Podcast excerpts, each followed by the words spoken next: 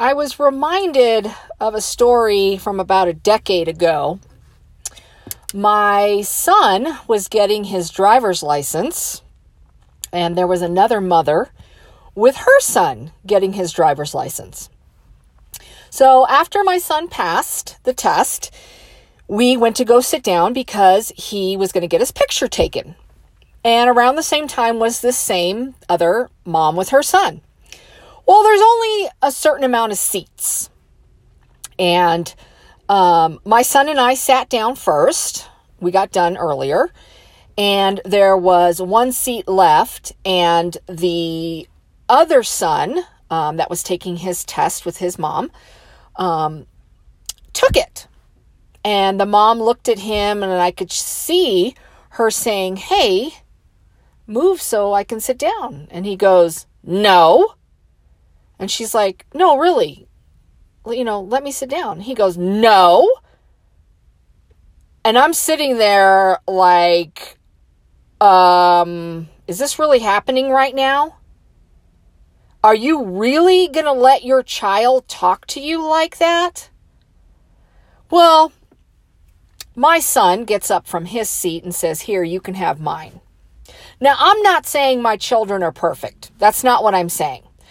I'm saying there comes a time when you see the work that you've done, something to show for it. I would, had I been that mother, with a child that looked at me and said right to my face in front of everybody, No, I'm not going to let you sit down here. I'd have went home. I'd have just went home. You know that a driver's license is a privilege. It's not a right. I'm wondering if that when that mother got home, did she let that kid drive? Because it would probably be a good 6 months before I let that child drive after what he did to me in front of everybody. Which is the topic of today manners. Where have they gone? Now, I run five days a week. I'm very fortunate to have the time. I don't know, those of you who know my story right now. Um, I'm very fortunate to go running every morning right now. That is how I um, start my day something constructive because I'm an emotional eater. So I go around the same time within 30 minutes of each other. Um, and so I tend to see the same people all the time.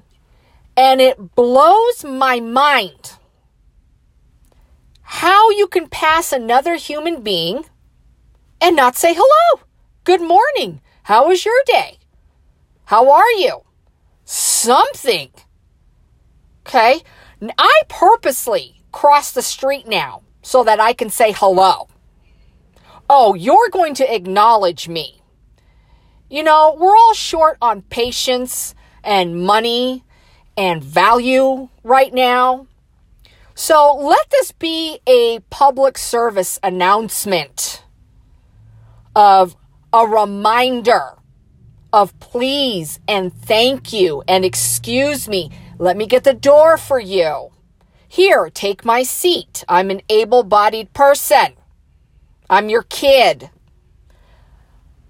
Like I said, it, it astounds me, and especially people over the age of 50 who know better, who have the nerve to bitch about kids today.